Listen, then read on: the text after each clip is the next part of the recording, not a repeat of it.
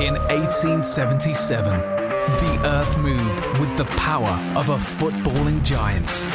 And the world was introduced to the beautiful game. People might yet win it here for Wolves. Blasting the shot. What a goal! Bully's the hero again. And a podcast is following the giant in its bid for glory at the top of what it created all those years ago. This is the 77 Club.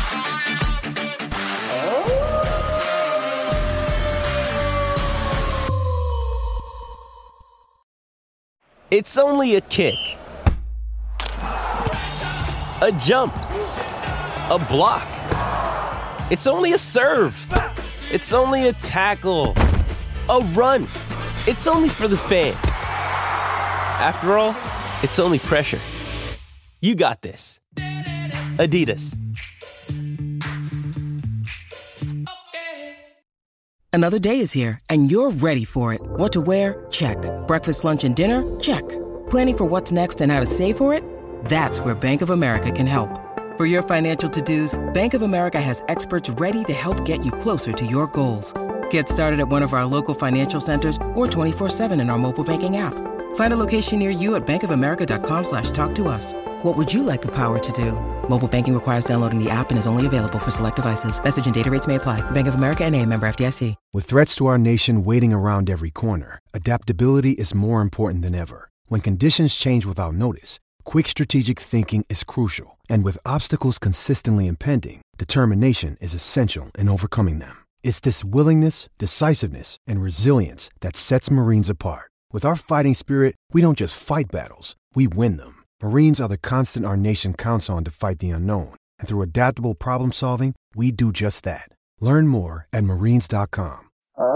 In 1877, the earth moved with the power of a footballing giant. And the world was introduced to the beautiful game. People might yet win it here for Wolves. Blasting the shot. What a goal! Bully's the hero again. And a podcast is following the giant in its bid for glory at the top of what it created all those years ago. This is the 77 Club. The changes may have shocked us, but a routine, comfortable win over Cardiff in the Premier League on to Chelsea at Stamford Bridge next.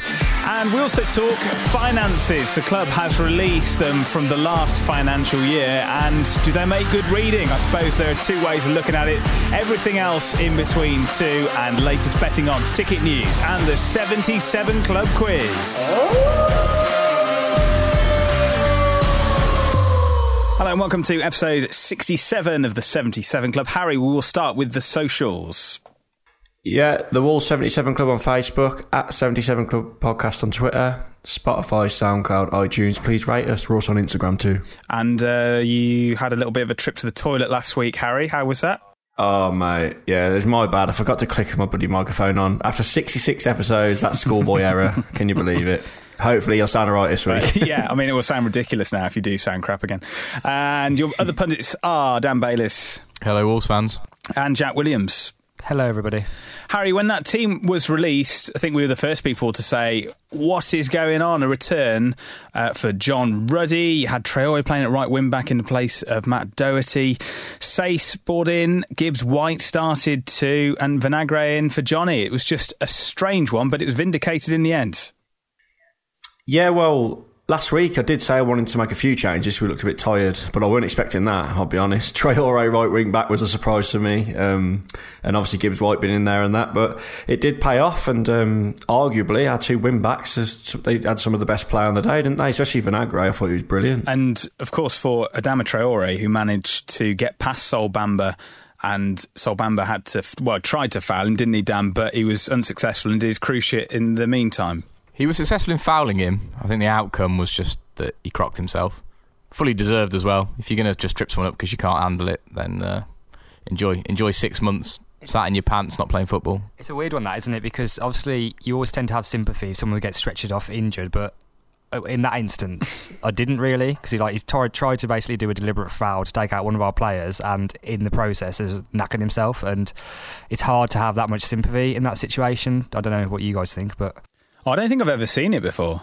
It's never nice for someone to get a long term injury like that, but the foul he tried to commit was just dirty. There was no close attempt for anything, so sod him. Actually, I don't know this because I think we walked off for a pint while he was on the floor, didn't we? But um, did he get booked as he was being stretched off? He did get booked, so he got stretched off. He did, yeah. That's all right then. In terms of that starting 11, Harry, Nuno sort of gave away who was going to be playing in goal on a Thursday, which is very rare for him to not keep his card so close to his chest. But I, I guess after that, Warnock was maybe thinking that everything was probably going to be the same and he would read him, but that wasn't the case either. No, well, you mentioned Ruddy there, and after the first like five minutes, I saw the replay back, and he nearly had a bit of a howler, didn't he? But thankfully, he recovered from that.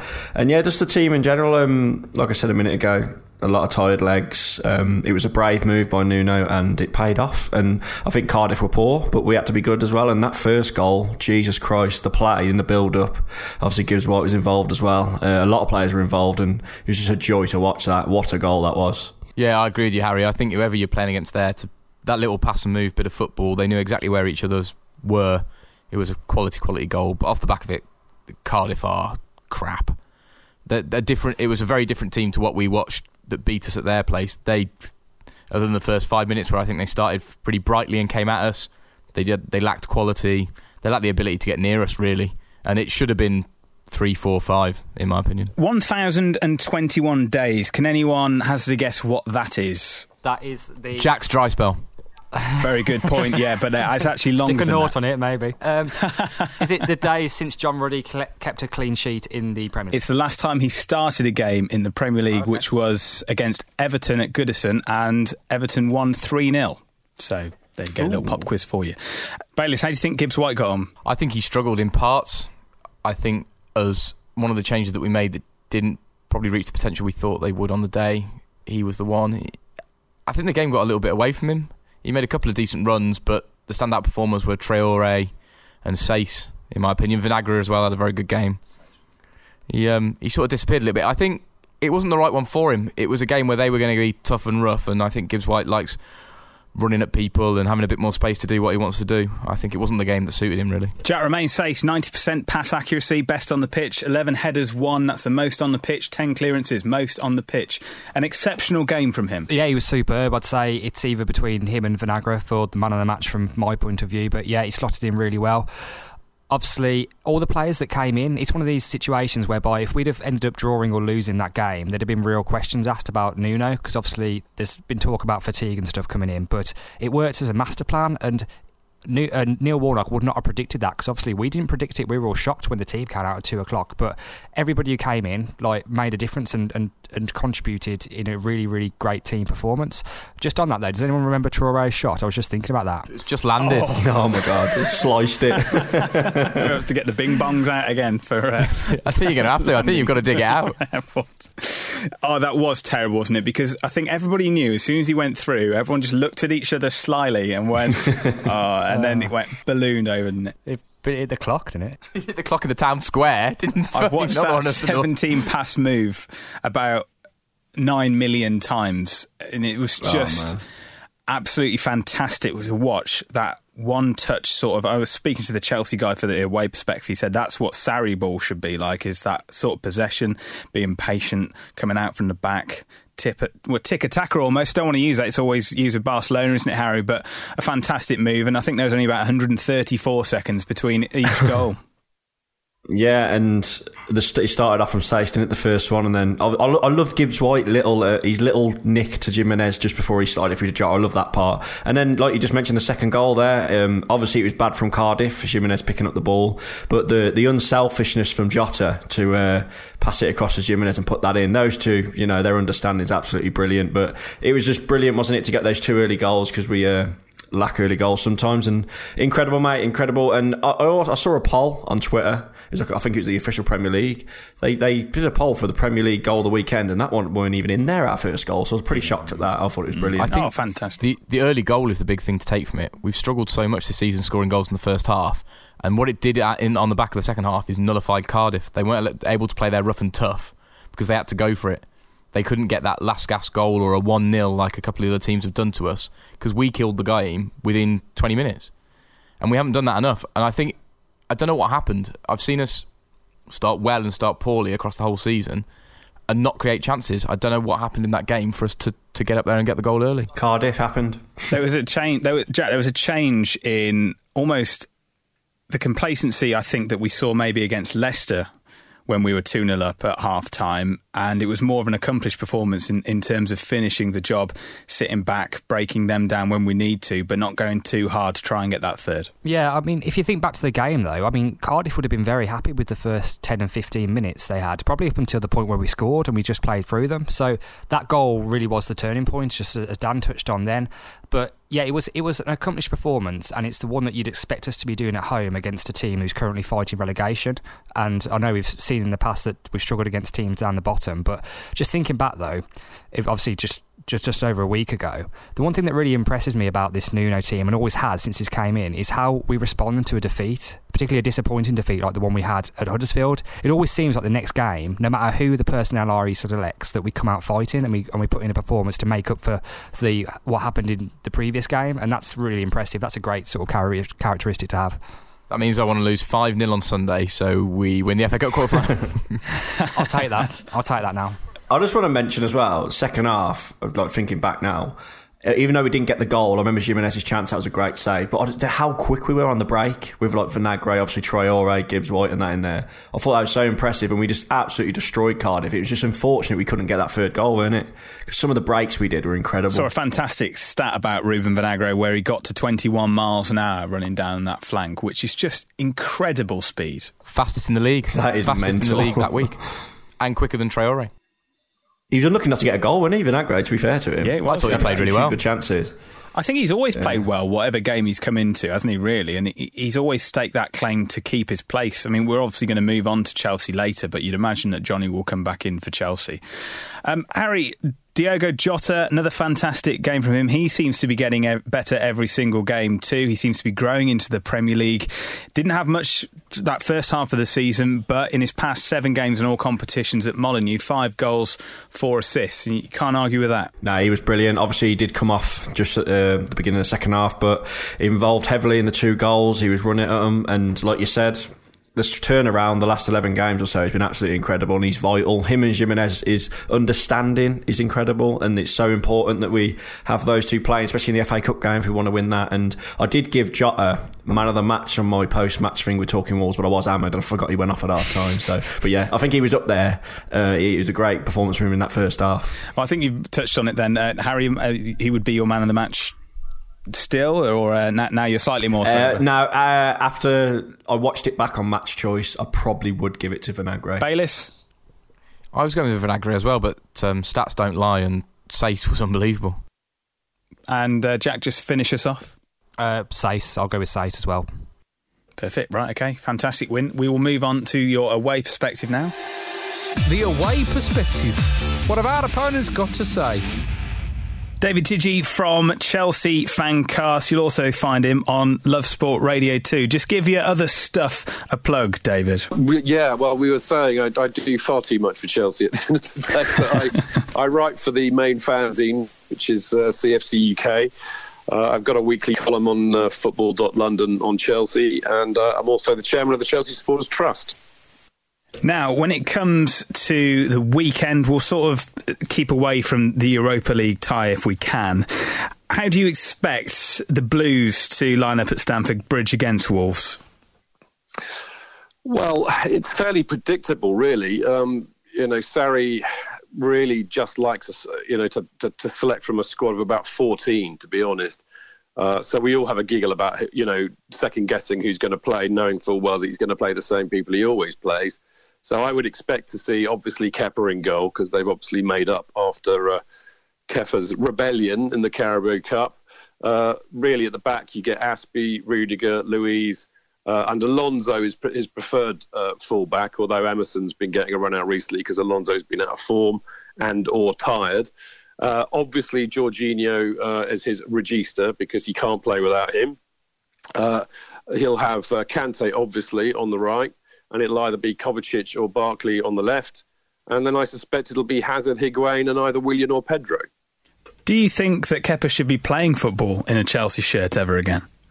Uh, well, I think that's you know basically borderline insanity spouted by that complete idiot uh, Chris Sutton, one of Chelsea's worst ever strikers, even by the likes of Morata's standards. I mean, absolute rubbish, rubbish.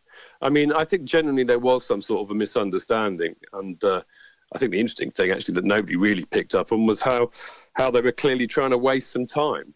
Uh, and you could make an argument there saying that that was daft because we were actually playing quite well at the time in the final. But uh, you know, it was it was ridiculous, you know, and stupid to be that insubordinate. And, and I, I can't disagree with anybody who says that he shouldn't have, you know, gone off when the manager wanted him to go off. But uh, you don't sack people for for that.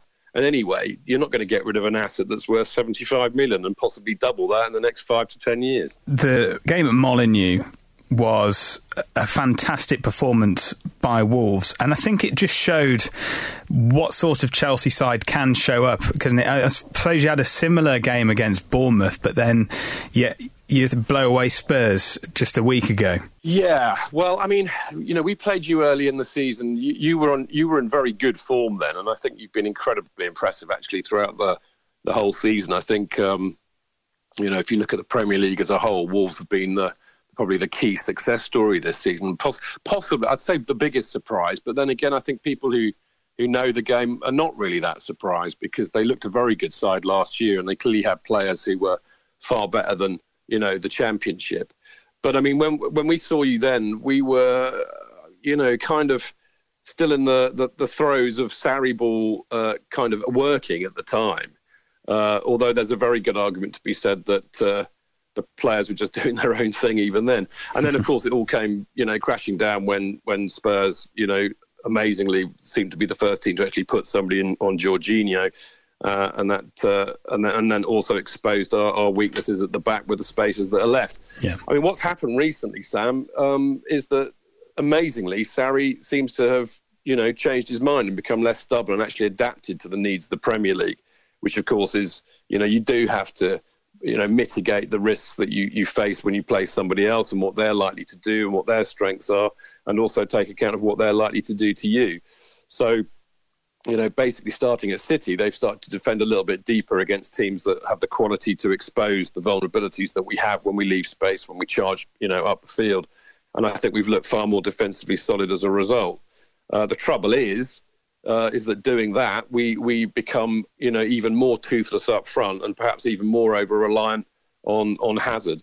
So I don't think they've kind of really solved the dilemma yet. But you know I, I'm much happier that they look a little bit more solid against good teams. Be really interesting to see how he sets up against Wolves. I mean, I would suspect, knowing how good you lot are on the counter, that uh, and also good at keeping the ball, I may add, that uh, I would suspect that um, he ought to probably you know, be a bit more cautious. But you know, I don't know. I mean, he's just as likely to say, no, no, you know, you're not Man City or Liverpool or whoever. I'm going to play Sarri ball, and he could, you know, press very, very high, and that could be really dangerous for us because you could really hit us on the break. Would you take a player from Wolves if you could? Yeah, I'd certainly take the manager. you know, he looks great. I mean, one of them. I don't know if you saw this on Twitter. I think it was Jota's goal, wasn't it? yeah. uh, at the weekend, where you had I don't know how many passes, seventeen. When in the yeah, seventeen yeah. passes, and I'm not sure if I tweeted out or not, but if I didn't, um, it was remiss of me because I was I think somebody else did actually, and they said, "Is this what Sarri ball's supposed to be like?" Because in a sense, that's actually I think what Sari Sarri's trying to do. You know, you know, patient uh, possession passing the ball, you know, waiting for an opportunity, waiting for a gap to come up when they press you, and then pass around them and end up with the ball in the net. It was a superb goal. Mm. So. Uh, uh, who would I who would I have? I mean, obviously Gibbs White, Gibbs White's on everybody's. Uh, you know, been talking about him because of, of course his England connections. He looks a hell of a prospect.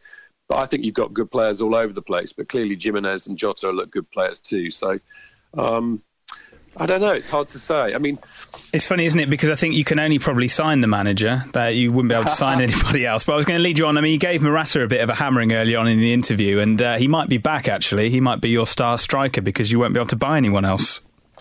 Well, I don't know. We'll see. I mean, you know, there, there, there seems to be a pattern with these transfer bans. I mean, it certainly happened with Real Madrid, Barcelona, and uh, Atletico. Is that when you appeal, which Chelsea have just done, uh, you you tend to get the ban postponed until the results of the appeal. And if they fail in the appeal back to FIFA, they'll probably certainly go to CAS.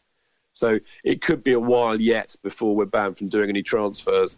Um, if, if, if that happens, then I suspect that Chelsea will certainly spend uh, this summer and possibly in the winter if the, if it's not resolved by then. But of course, you know the other you know the other side of that coin is that with 41 players out on loan and yeah. probably one of the most talented academies in the in, in Europe, let alone the country. Uh, you know, really, if anybody can get through a transfer ban, it should be Chelsea. And there's a lot of supporters, Sam, who are crying out for some of our talented young players to get a chance, like Gibbs White is at Wolves. Who was the last player that I can only think of someone like John Terry who came through the youth ranks there and actually had a mainstay part to play in that Chelsea side. Well, it is. I mean, John Terry's the the only one. Um, but uh, I mean, what what is? So, what would you what would you what would you base the success of a, an academy on? That's a very good question. I mean, arguably, that well, it depends what the club thinks the academy's for. If the club thinks the academy is to develop homegrown players and see them play in the first team and become kind of self you know self-resourcing, then uh, it's to get players into the first team. But there's been an argument for a long time that what Chelsea do is that they do it to either, you know, kind of harvest young players, uh, you know, stop other clubs from buying them, uh, but also, but also to, um, you know, kind of use it as a, as a way of making revenue. By you know, if they don't make it at Chelsea, then they can sell them on and, and, and make some money out of them. I mean, the, the difficulty is, I mean, it's a really difficult argument, and, and we, we sit in the pub arguing this till the cows come home and on the podcast, because yes, we all, you know, every supporter of any club wants to see homegrown players make it at their club because they tend to have an affinity for the club, and you tend to have an affinity with them. But we're talking about Chelsea. I mean, I know we're up and down like a yo-yo. We're a bit of a basket case at a club, but we are an elite European club, you know, and we therefore have internationals playing in most of our positions who are very experienced. So, for example, you know, much as I love Callum Hudson-Odoi, massively exciting prospect. That's what he is at the moment. He's a massively exciting prospect. Uh, should he get, you know, should he get into the, into the team instead of Eden Hazard? Of course, of course he shouldn't. So that's the problem you have at Chelsea. To get in, they have to be as consistent as and as good as you know experienced internationals who have done it and proven it before. And therein lies the problem. And of course, now they're getting frustrated because quite rightly they want to play. And then you've got the Bundesliga clubs sniffing around them because they realise that the crop of uh, England youngsters are arguably some of the best in the world at their age group. Uh, and it's very attractive for a player because who they, they, they just want to play. So I, it's a real dilemma, and I really don't know what the answer is. I'm kind of quite ambivalent about it in a sense. Let's go on to a score prediction. Usually, people don't like doing these, and, and we're pretty much in the same yeah, boat. But it's, it's, it's, good. To, it's good to get them sometimes. Uh, if it was uh, neck on the line time for you, what would you go for? I, I, I, mean, I think it's almost impossible to predict because you know, in, unless we know how Sarri's going to set up, it's a toughie. I mean, you know, Wolves. Well, I mean, what I will say about Wolves is that you know, they, they're clearly the best of the rest, if you see what I mean. You know, they're, they're in seventh. I mean, I know they're level with Watford, but they are the best of the rest. But they can be. I mean, the one thing that holds Wolves back, and I think one thing that you know Espirito Santo is going to have to nail next year is is more consistency. I mean, if you look at your last few results, you you uh, you drawn against Bournemouth away, and you lost against Huddersfield. I mean, how does that happen? We lost to Huddersfield twice this season. yeah, you know, and you beat you beat Wolves, uh, beat Cardiff before that. So, you know, it could be anything, couldn't it? Um, I'm hoping that uh, Sarri's going to be a bit more savvy about how he how he plays Wolves, and in that case, I'm going to go for a two-one Chelsea win. Perfect, David. Well, best of bad luck, of course, for the weekend, and uh, thanks for talking to the 77 Club. Absolute pleasure. Take care. The away perspective. What have our opponents got to say? So, pretty comprehensive breakdown of the game at Chelsea. You've got to wait until Sunday. They are in Europa League action this week. Chelsea are looking for a third successive Premier League victory as they attempt to climb into the top four, while Wolverhampton Wanderers are aiming for a second win in a row after beating Cardiff. Obviously, we just talked about that. This is a chance to do the double over Chelsea, Harry. Fantastic opportunity. Yeah, it is a good opportunity, and uh, obviously, we're buzzing off the back of the result Saturday. And if we go there and they've had a bit of a stinker on in the Europa League and a bit tired, maybe we can get something. But I think they're a bit too far away for us to catch now, aren't they? I think they're 13 points ahead of us of a game in hand or yeah. whatever. But it's looking like seventh place is going to be Europa League. So if we could nick a result, it'll give us that uh, step into uh, claiming that seventh place. We say that, and Bayliss, Chelsea have actually only lost one of their last 53 home league matches against promoted sides. Uh, AFC Bournemouth in December 2015 was the last time that was achieved. Wow, Bournemouth are a bit of a bogey team then for Chelsea. They got yeah, hammered there the other week as well. Yeah, yeah, yeah. I yeah, I'm not hugely optimistic. I I don't know. Maybe I'm being a little bit uh, blasé, but I'm so focused on the week after that I'm not really. I'm going as well. I'm going to Chelsea, and I'm not really. As long as we don't disgrace ourselves, I'm not hugely bothered.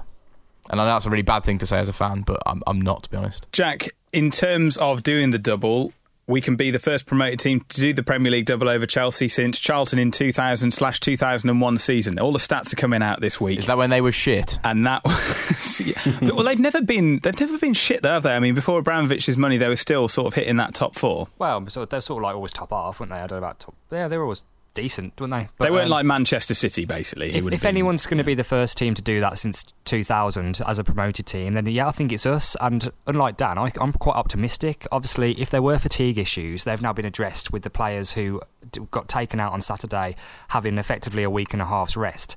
Chelsea are obviously playing in the Europa League on Thursday night, I believe, so um, that will have an effect on them and their team choice. And basically we've got two massive games coming up now. It's hard not to have a, an eye on the game on Saturday, the week Saturday, because we know how, how big that is in relation to our season and how a massive occasion it's going to be. But Chelsea away is also a massive game for a team like us now, and if we really do want seventh place, the way Watford are playing, then we have to be carry on to take points against these bigger teams, and there's no reason why we can't go there and get a result because they've been such a mixed bag lately, Chelsea. I agree that this is a big game Sunday. Nothing against that, and finishing seventh will be a fantastic thing for Wolves to do. But this FA Cup quarter final is the biggest game since 1998 and the playoff final. It is huge. This is Wolves going to the next level, which fair enough, the Europa League would be at seventh, and that is a, a chance. But I think as a fan, and I think you guys back me up on it, the FA Cup is it's there. It's there for us to have a go at, and that's the one we're going for. I I would say. On that note, then, what, what, do you? How do you think, given the changes that were made to the team for the game on Saturday, how is that going to affect the teams that's going to come out on Sunday and then subsequently the following Saturday? I'm almost of the opinion to keep Ruddy in. You know, even though we've said for the last six weeks that Ruddy should go when Wolves get to the serious stages, I think there's been a little bit of consistency there. I think Vinagre did a lot to keep his place. The only ones I'd be switching out are Gibbs White and possibly Traore. Uh, on that, I think he's already said Patricio is going to play on Sunday. Yeah, I know. I'm just uh, he has said that. Yes, yeah. but I'm just saying that's why I, I, I keep Ruddy in. He did nothing. One small error that he recovered within a millisecond.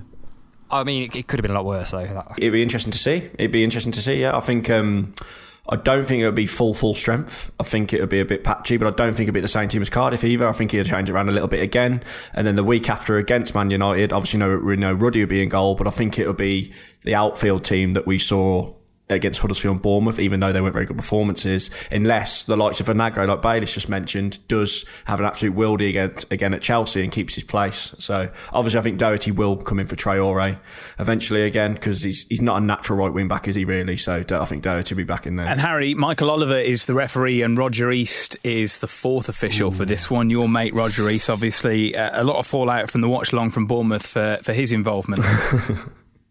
Yeah, Roger is. Well, at least he's uh, just fourth official, and not actually in the centre circle. So, yeah, he had a mare, didn't he? And hopefully uh, has a better performance in the fourth official role. we ran a poll on our social media. Obviously, Ryan Bennett picked up a 10th yellow card of the season against Cardiff. 60% said they'd like to see Romain Saïss take that position. Only 40% saying Don De- Dendoncker, and well, within a couple of percent because a couple of people said change the formation. Um, Jack, what would you do? Would you bring Saïss into that defensive position? Would you change it to a back four? My immediate response to this when I was asked the question or saw the poll was well, obviously you put Saïss at the back and you keep leave Dendoncker in midfield because he's been so effective there.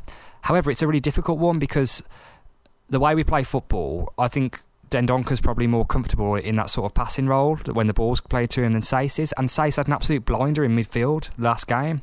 So that's give, definitely given him something to think about. But whichever Nuno goes with, I won't be too bothered either way. But I, um, my immediate reaction would have been, okay, you've got to put Saïss back there. But now I'm thinking, no, maybe Dendoncker. But it, it, it's a very tight call. It's a hard one to make. That is because obviously you also probably want to do it if he's banned for two games. You want to do it so it's the same person who takes whichever cover position for both games. So I don't know. It's hard.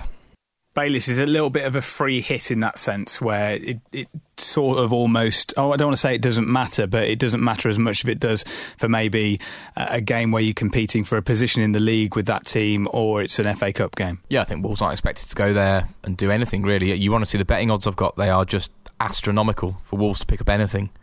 So I don't think people really fancy us. As you said, Chelsea haven't lost there for a long time.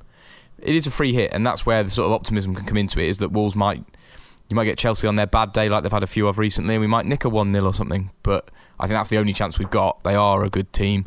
Regardless of what's happened with the manager and the whole debacle, they are still a good footballing team.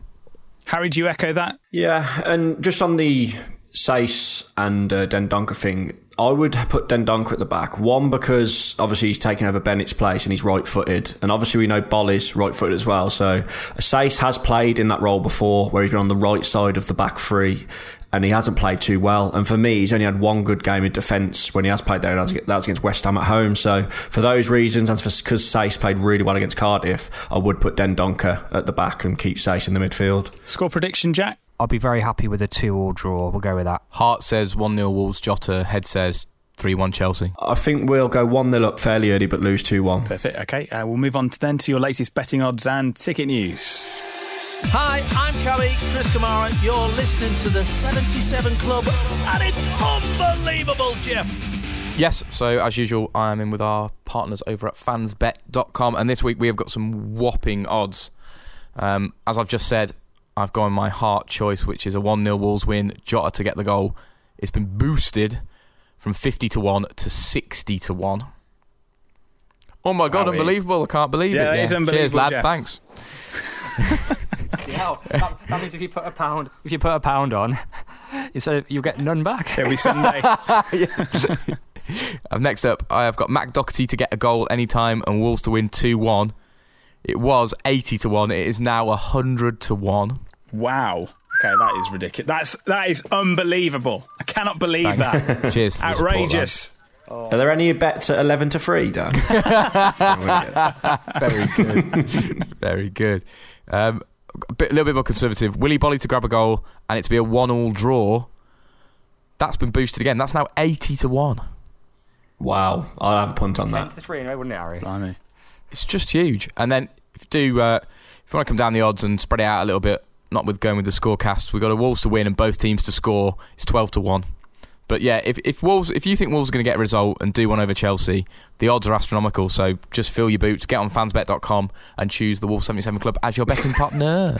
yeah, sorry, sorry, Jack. It is the 10. It is Yeah, I 10 thought to, it was, mate. 10 to 3. So you, Not you 11. 11's Monday. If, even God, Harry, if you're going to start getting the date wrong, that's just unacceptable.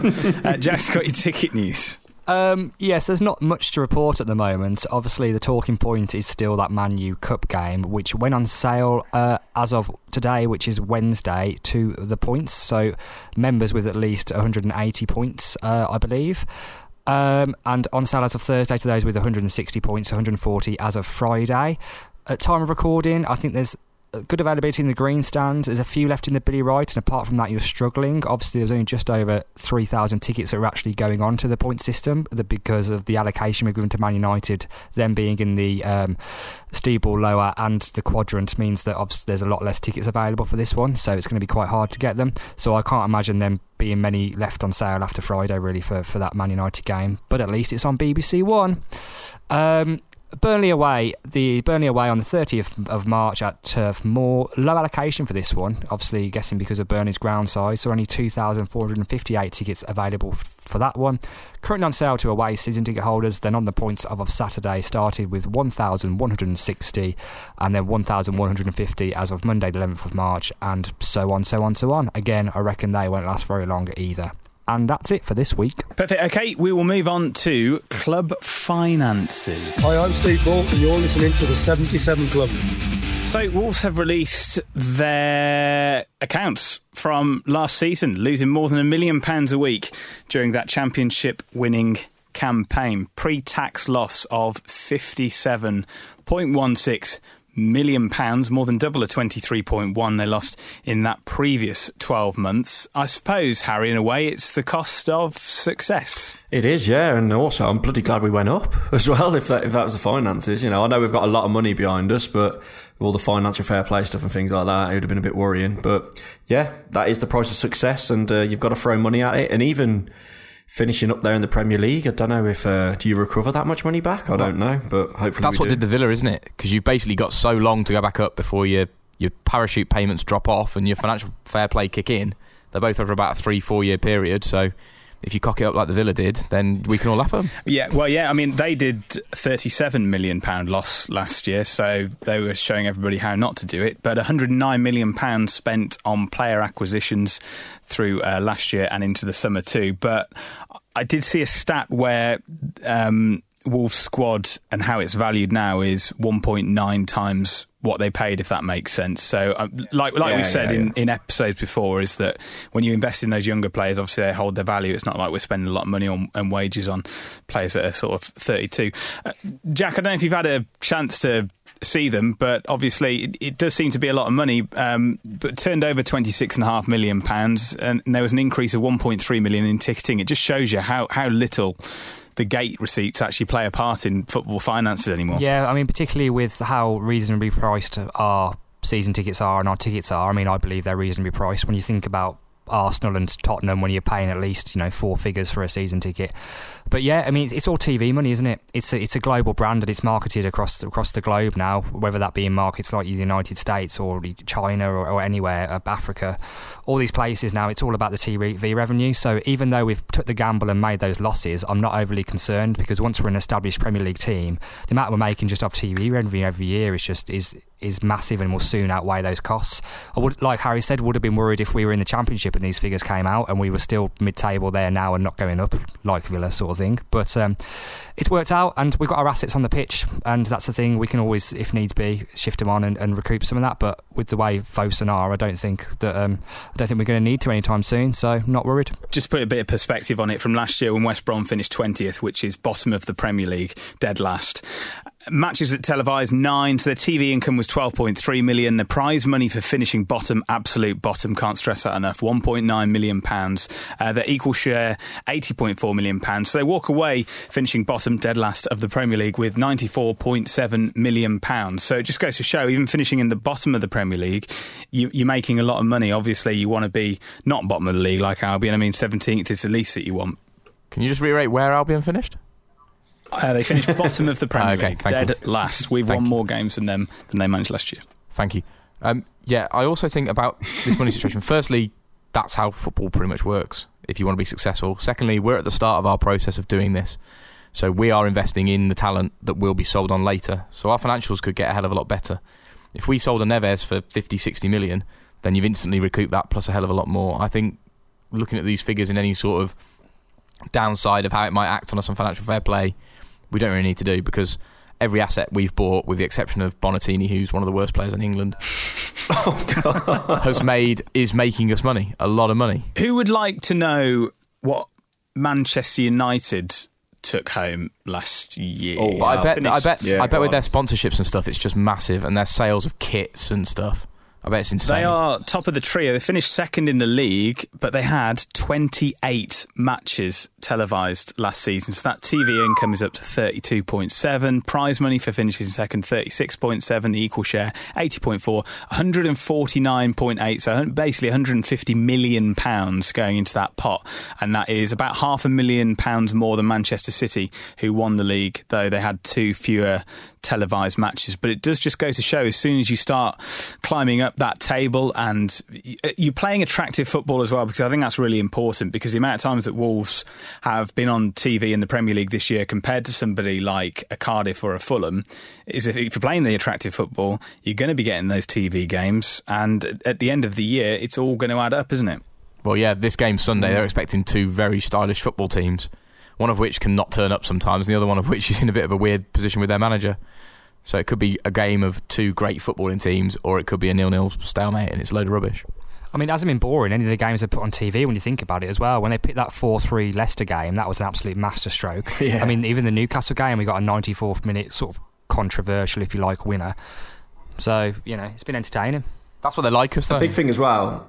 You mentioned that I was being on Teddy a lot. I've, I've seen so many comments on Twitter this year where fans are like, bloody hell, Wolves are like my second favourite team this year. We've become that club this year that, you know, fans really like to look at. So it's only good. And if he gets us more money, that's great. Okay, perfect. Uh, it is time for this. Harry's, funny story. So yeah, you were talking about Bamba's uh, uh, earlier uh, earlier injury injury earlier, sorry, and uh, this one I can't pronounce his name, but Bordeaux midfielder Yanusi Sankahari That sounds like you've was done it right. sidelined. Yeah. So he was sidelined, right? He missed a game because he had a beard implant, and it caused complications. see now, If if uh, well, imagine if a Wolves player come out saying that had a beard pla- had a beard transplant and they had a fever, so he couldn't play a bloody game. Oh. he should get sacked. I, I'll show him how to grow a good beard. To be fair, I, I could I could use one. Yeah, there you go. what- What's the name of his uh, beard surgeon? It's called um, Uh, it's Terry. called putting your ass pubes on your face.com. It's an online service. You've been doing it well, mate. Magic mirror on the wall. Who's got the smallest of them all? Is it big enough to impress the ladies, or will they feel intimidated by the bloke at the urinals? His is massive, apparently. We're talking about IQs. Get your heads out the gutter, filthy animals. It's time for the 77 Club Quiz. Okay, I will pass you over to Harry now, who has the quiz for this week. Yes, uh, pretty straightforward quiz this week. The first two rounds are based around managers since 1992, and the last round is a very, very tough general knowledge football questions. Now, we've got the order, we did it off air, so no uh, moaning, please. And right, so first up, it is Jack. Can I just make a quick prediction? I bet Bailey says at some point during this quiz, oh, I'm crap at this quiz. I'm crap at this type of quiz. I haven't got a clue. That's my bet. That's my bet. to, yeah, well, to be Yeah. fair, ba- Bayliss is rubbish about games that have happened this season. But if you ask him about the 19, ni- uh, the FA Cup team from 1924, he'll know it. Right, and Jack, first up. As of February 2018, which Premier League club has had the most managers in Premier League history? Oh, the most managers in Premier League history, not in the recent times, so since the Premier League started. That's Yeah. what Premier League means, and, mate. and, yeah. they- and and they've all been as in so someone who's been in the Premier League a long time. Not he wouldn't count. So what? What? Well, they've had to, when they had the managers, they were in the Premier so League. it's not just which t- current Premier League team now has had the, mass, la- the most managers. Is what I'm checking. Right. No, as I of- mean, it's, as it's of irrelevant because I don't know. I'm just stalling. But um, yeah, I, I did so notice that. It's going to be someone so, so you're who's saying that pre- so Premier League is spelt P R yeah. E M I. So ER, it's not going to be it's not going to be Arsenal or Man United. It's going to be somebody who's been there a long time. Everton. No, it was actually Newcastle United. Ah, makes sense. Moyes was there for a long time, mate. Yeah, I suppose. Right, nothing there. Bayliss. There have been 108 individual English managers in the league. Which nation is in second place with 56? Name all 108. um, I reckon just I know that. so Scottish. Well done. Scottish as well. Look at it. Look at his little face. Look at his little cheeks. Right, Sam. Which Englishman has managed the most Premier League matches? Uh, it's got a. Ooh, I'm torn between two. I'm torn between Harry Redknapp or Sam Allardyce, and I'm gonna go with Harry Redknapp. Woo! Well done. Right, second round, so back round to Jack. Is this Premier League? Which Spanish coach took charge of Everton between June 2013 and May 2016? Fuck. Has this not been a question before? Probably. It has because I got it wrong. Yeah, you did, didn't you? Bloody. Um, Shock. no, I don't. I can't remember. It was. Can anyone guess? Martinez. Martinez. Yeah. Oh, yeah, of course. Yeah, Roberto Martinez, yeah. Right, so Jack's still yet to get off the board. Bayliss. Can you name the only Premier League manager in history to be born in Denmark? I know that as well. Do I? Yes. That is quite hard. Now I'm just doing a bit of thinking. I think Solskjaer is something like Norwegian, isn't he? So it's not him. I don't think Schmeichel ever yeah, did but it. I think I think he was born in Denmark, Dan. Won't go with that then. um, I have not got a clue. Is it Michael Laudrup? It is Sam. Well done. Jesus. Well done. Michael Laudrup, that legend. Right, on to you, Sam. Great player. Two different Argentinian coaches have taken charge of Southampton with the initials MP. Can you name them? Mauricio Pochettino. I've got to name both. Um, yeah. I can't even think of.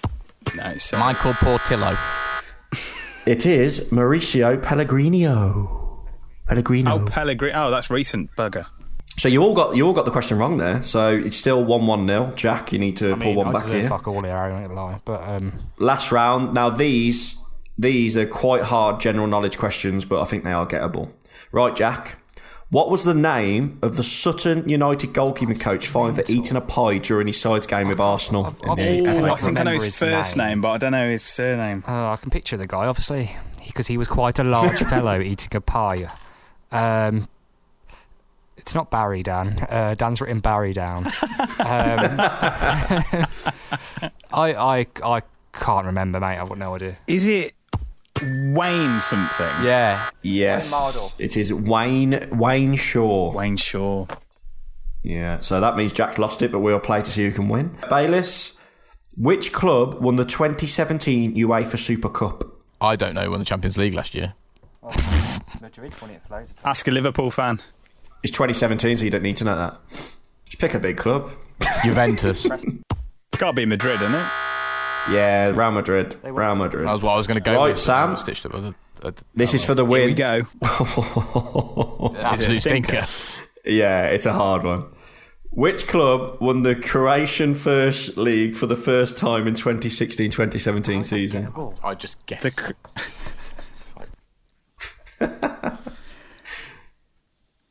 the Croatian First Division. Yeah, for the first time in 2016-17. Zagreb? Oh, what? What? what? Which one? I said No, don't it was it, it was HNK Rijeka. Tip of my tongue. How is that Tip of my tongue. Right, so Would we you don't need a have that? tiebreaker because Jack lost. Right, okay. Uh, that means that Jack gets the bungee points for this week, and otherwise, your pundits have been Harry Mansell, Yes, come on, boys against Chelsea. Dan Bayliss, Goodbye, Wolves fans. and Jack Williams. To our bid. The 77 Club.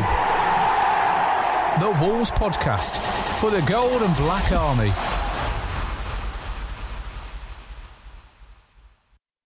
Sports Social Podcast Network.